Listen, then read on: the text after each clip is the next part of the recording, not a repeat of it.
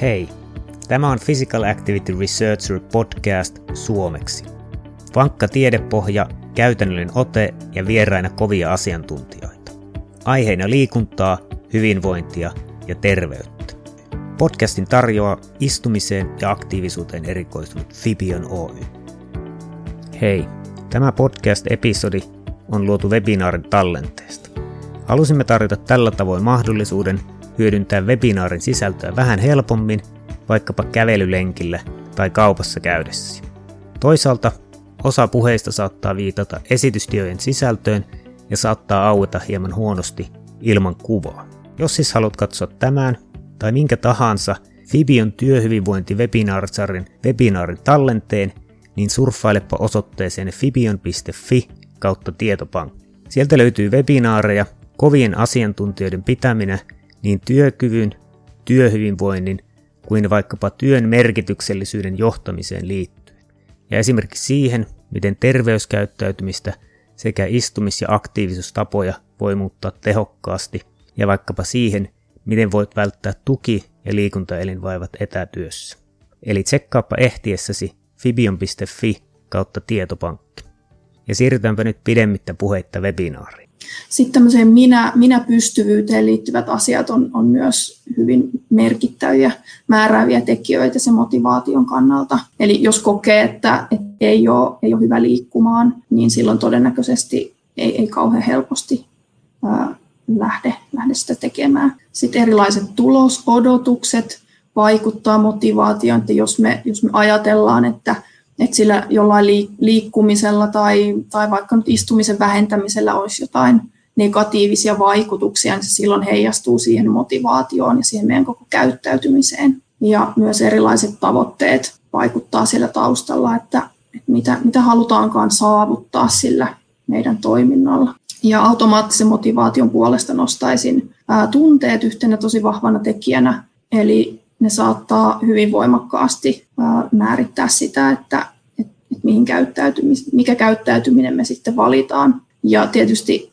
meillä, jotka pitää liikunnasta, niin herää todennäköisesti jonkinlaisia ilon ja mielihyvän tunteita, kun me käydään liikkumassa, mutta sitten monelle se saattaa aiheuttaa semmoisia negatiiviseksi koettuja tunteita, esimerkiksi pelkoa ja häpeää ja ja ne voi olla niin voimakkaita, että ne sitten blokkaa tavallaan se kaiken muun ja, ja estää sen käyttäytymisen, että mä nyt lähdekään liikkumaan, koska se herättää niin epämiellyttäviä tunteita. Eli se heikko lenkki voisi silloin ollakin siellä, siellä tunnepuolella ja silloin sitä työstämällä niin voitaisiin vaikuttaa siihen ehkä siihen lopputulokseenkin. Ja tähän haluaisin mainita vielä arvot, eli on huomattu, että jos nyt vaikka se liikunta jollain tavalla saataisiin kytkettyä sen henkilön omiin arvoihin, niin on todennäköisempää, että hän silloin ää, sitoutuu siihen, siihen liikunnan harrastamiseen, vaikka hän kokisi jotain ää, negatiivisia tunteita tai,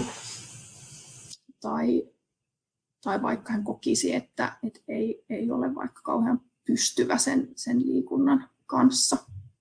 Eli arvoihin keskittyminen on, on tota, sen motivaation boostaamisen kannalta, niin se on aika iso, iso ja tärkeä juttu. Sitten otetaan se viimeinen pääosatekijä, eli ne tilaisuudet, ja täällä me voidaan jakaa sitten tekijät fyysisiin ja sosiaalisiin tekijöihin, ja siellä fyysisellä puolella on sitten tietysti erilaiset ympäristöt ja tämmöiset niin konkreettiset olosuhteet ja resurssit, ja, ja niitä resursseja on esimerkiksi raha ja myös aika. Eli, eli voidaan sitten kysyä, tukeeko se vaikka se työympäristö tai sen henkilön ylipäätään ympäristöt, joissa hän liikkuu, niin tukeeko vai estääkö ne esimerkiksi sitä liikkumista. Ja onko sitten vaikka tehtäviä, jotka kilpailee siitä samasta ajasta, jolloin se aikaresurssi on siellä sille liikunnalle sit vähäisempi. Sitten sosiaalisiin vaikutteisiin liittyy paljon tämmöiset kulttuuriset asiat ja erilaisten ryhmien ja yhteisöjen tavat ja normit. Ja ne voi aika paljon myös vaikuttaa meidän tapoihin toimia. Ja esimerkiksi istumisen on, on huomattu olevan aika paljon tämmöisiin niin tapoihin ja ää, erilaisiin niin ympäristöihin liittyvää. Ja tässä voisin korostaa, että tämmöisellä johtajuudella ja yrityskulttuurin luomisella me voidaan, voidaan vaikuttaa sitten näihin sosiaalisiin. No nyt me ollaan ehkä löydetty sieltä niitä heikkoja lenkkejä kolmen pää, pääosatekijän joukosta ja me tosiaan voidaan vaikuttaa vaan sellaisiin tekijöihin, joilla huomataan, että on vahva yhteys siihen meidän kohteena olevaan käyttäytymiseen, liikuntaan tai istumiseen tai mihin tahansa muuhun, ja joiden taso siinä meidän kohderyhmässä, vaikka jonkun yrityksen työntekijöiden joukossa, niin olisi, olisi keskimääräisesti vähän alhaisempi. Esimerkiksi, että jos työntekijöillä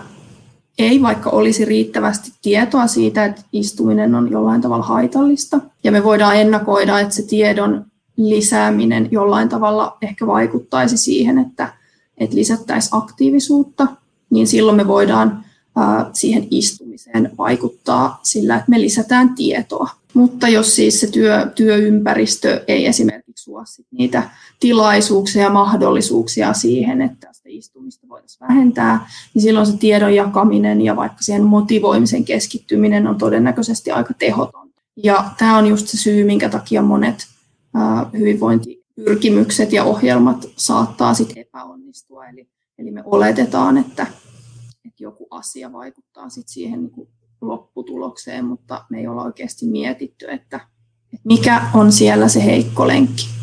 Eli me halutaan niitä vahvistaa, jotta sit se, tavallaan se koko ketju siellä toimii. Tässä on nyt vielä sitten tämä koko malli vähän kertauksena ja tosiaan täällä huomataan, että esimerkiksi tuo tieto on on vain yksi neljästoista osa niistä kaikista käyttäytymiseen vaikuttavista tekijöistä. Ja jos joku muukin on joskus miettinyt, että minkä ihmeen takia se tieto, että mä tiedän, että, että joku asia olisi hyväksi tai joku asia on pahasta, niin, niin se ei sitten käyttäytymisessä välttämättä näy, niin on tosiaan sitten vielä ainakin tämän mallin mukaan 13 muuta tekijää, jotka voisit blokata sitä, että, että sit haluttua käyttäytymistä ei pääsekään tapahtumaan. Miten sitten siellä työympäristöissä voitaisiin näitä asioita hyödyntää? Eli mä ehkä lähtisin miettimään ylipäätään, että, että voiko sen työnantajan toimesta ja siellä työympäristössä vaikuttaa siihen meidän kohdekäyttäytymiseen ja sen heikkoihin lenkkeihin. Tai ehkä lähinnä niin, että minkälaiseen käyttäytymiseen meillä on mahdollista vaikuttaa työn, työpaikasta käsin. Eli jos me halutaan vaikuttaa siihen työpäivän aikaiseen istumiseen tai istumisen tauottamiseen, niin meillä on aika paljon silloin sitä tarttumapintaa siihen käyttäytymiseen, ja me pystytään siihen todennäköisesti aika hyvin vaikuttamaan. Mutta jos meidän tavoitteena olisi, että parannetaan kaikkien työntekijöiden elintapoja ja saadaan heidät harrastamaan liikuntaa vapaa-ajalla, niin siinä on jo sit niin paljon elementtejä, jotka tapahtuu sen, sen työpaikan ulkopuolella, että silloin me voi olla vähän vaikeampi päästä niihin käsiksi jollain työhyvinvointiohjelmalla. Ja tietysti optimaalisinta olisi, että me voitaisiin aina rauhassa analysoida niitä heikkoja lenkkejä esimerkiksi just tuon TDF-mallin avulla, mutta toki ei ole aina mahdollista lähteä tekemään syvällistä analyysiä siitä, että mikä se heikko lenkki on ja, ja ylipäätään, että löytyykö semmoista yhteistä nimittäjää, jos on vaikka joku iso ryhmä kyseessä tai työpaikka, missä on toja työntekijöitä. Niin siinä tilanteessa voidaan esimerkiksi etsiä jonkunnäköisiä yleistyksiä tieteen avulla. On esimerkiksi huomattu just, että, että istuminen on kytköksissä semmoisiin ehkä tiedostamattomiin tapoihin ja siihen fyysiseen ympäristöön ja sosiaaliseen ympäristöön, jolloin me voitaisiin sitten ottaa ne käyttäytymisen osatekijät sieltä tarkempaan tarkasteluun ja, ja pyrkiä vaikuttamaan niihin sitten jollain keinoilla. Tai toinen vaihtoehto on toki se, että me otettaisiin kaikki nämä kolme päädeterminanttia jollain tavalla huomioon, kun me yritetään käyttäytymisen vaikuttaa. Eli, eli ei pelkästään lisätä tietoa, kuten tuossa taulukossakin nähtiin, niin se on vain pieni osa sitä käyttäytymistä. Ja on hyvä sitten ehkä ää, jollain tavalla ottaa mukaan näitä kaikkia kolmea, vaikka se ei nyt ehkä uppoisi just siihen täsmällisesti johonkin heikkoon lenkkiin, mutta, mutta ollaan ainakin vähän laajemmalla skaalalla otettu asioita huomioon ja silloin todennäköisesti on pikkasen paremmat mahdollisuudet ää, saada vaikutettua niihin asioihin. Joo, otetaan lyhyt mainos tähän väliin. Yrityksemme Fibion on tosiaan erikoistunut istumisen ja aktiivisuuden mittaamiseen, analysointiin ja muuttamiseen. Me tarjotaan palveluja monille tahoille yksilöstä yrittäjiin ja tutkijoista organisaatioihin. Jos olet kiinnostunut omaa hyvinvointisi ja terveytesi parantamisesta, tsekkaa fibion.me eli .me ja opi, miten Fibion motivoi ja opettaa arjen pieniin muutoksiin, joilla on oikeasti iso vaikutus pitkällä aikavälillä. Jos taas työyhteisö hyvinvointi kiinnostaa ja haluat oppia lisää tehokkaasta ja todennetusta Fibion Active Office-ohjelmasta, tsekkaa fibion.fi. Jos taas olet terveyden, hyvinvoinnin tai liikunnan ammattilainen, tsekkaa fibion.pro ja opi, miten sinä voit hyödyntää Fibion analyysiä työssäsi.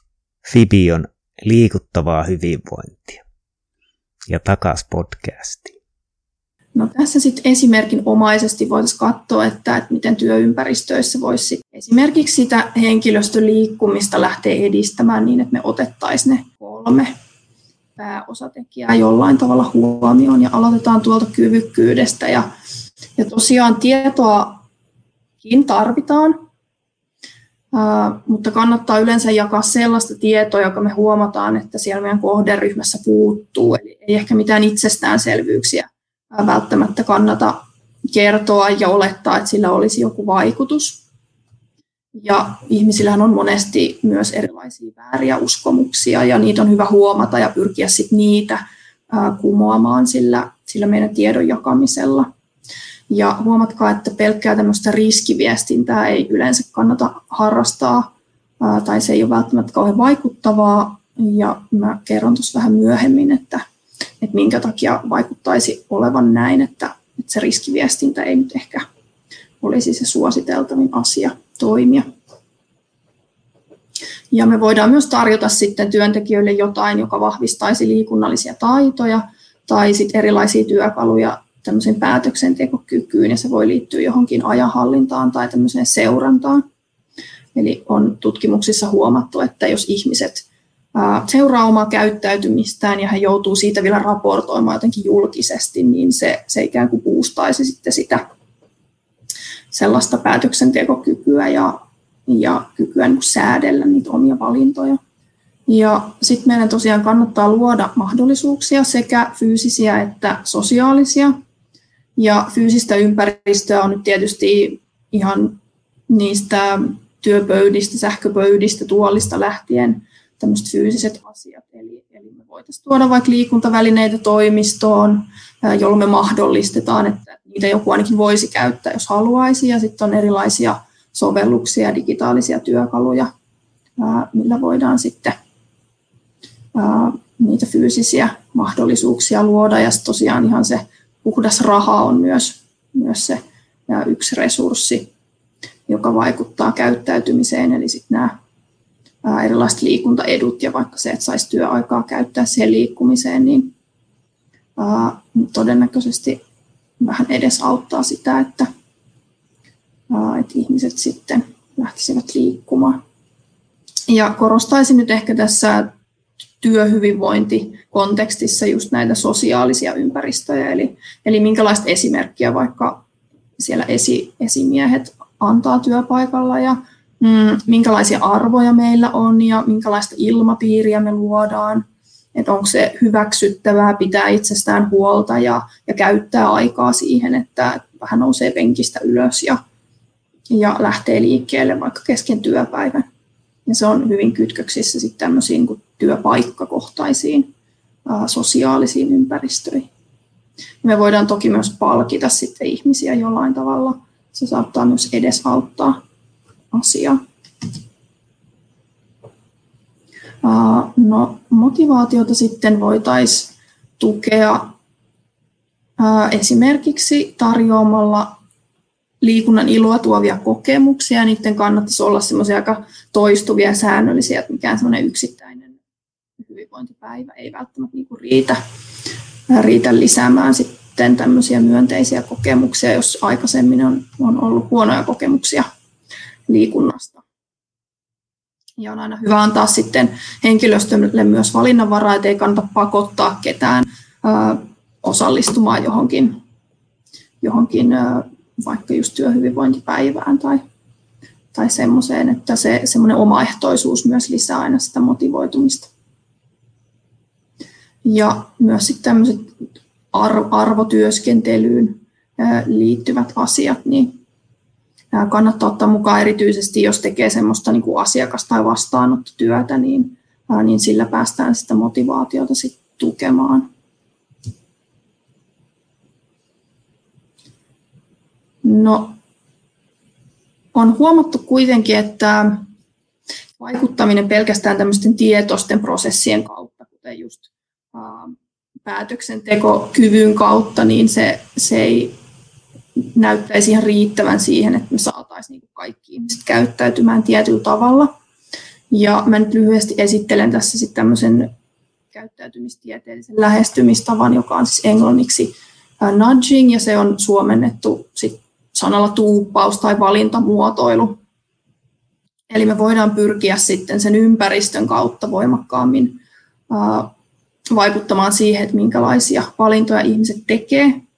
Ja se tapahtuu sitten vähän muokkaamalla niitä valinnan mahdollisuuksia, mitä ihmisille tarjotaan. Eli tätähän tehdään paljon tuolla ruokakaupoissa, että siellä, siellä on hedelmät tietyssä paikassa ja maitohylly tietyssä paikassa ja suklaat tietyssä paikassa ja se todennäköisesti perustuu johonkin, että miksi, miksi näin on haluttu tehdä ja ihan sillä sijoittelulla saadaan ihmiset sitten ostamaan ää, enemmän jotain haluttua tuotetta sieltä kaupasta.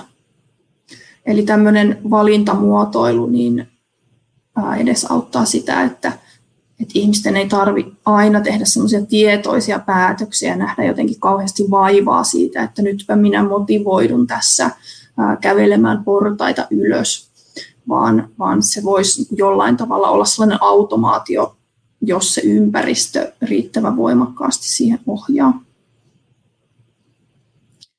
Ja tästä nyt muutama esimerkki, miten, voisi tätä, tätä tuuppausta siellä työpaikoilla vaikka harrastaa, niin ää, voitte tehdä pienen ihmiskokeen ja, ja vaikka sinne työpöydän kahvihuoneeseen esimerkiksi viedä valmiiksi jotain hedelmiä, sä voit valmiiksi ne jopa kuoria tai pilkkoa, että se on mahdollisimman helppoa niille ihmisille sitten napata se terveellinen vaihtoehto siellä ää, kahvitauolla. Ja silloin se, se ei tavallaan vaadi heiltä sitä, että he itse tuo sen välipalan sinne töihin ja päättää, että nytpä minä menen ja kuorin sen, vaan se voi olla siinä helposti tarjolla, niin kokeilkaa, että, että häviikö ne hedelmät sieltä kahvihuoneesta.